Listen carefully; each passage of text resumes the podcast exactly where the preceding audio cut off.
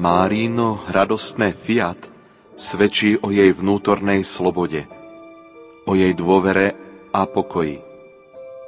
Nevedela síce, ako by sa mali pánové plány konkrétne realizovať, ale bez akýchkoľvek obáv či znechutenia sa javila byť vrcholne slobodná a odovzdaná.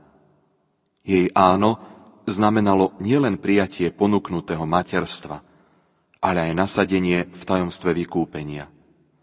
Bolo dielom jej syna.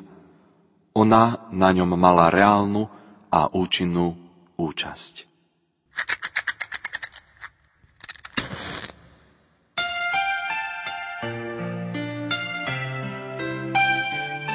Zapálte spolu s nami štvrtú sviecu na vašom adventnom venci.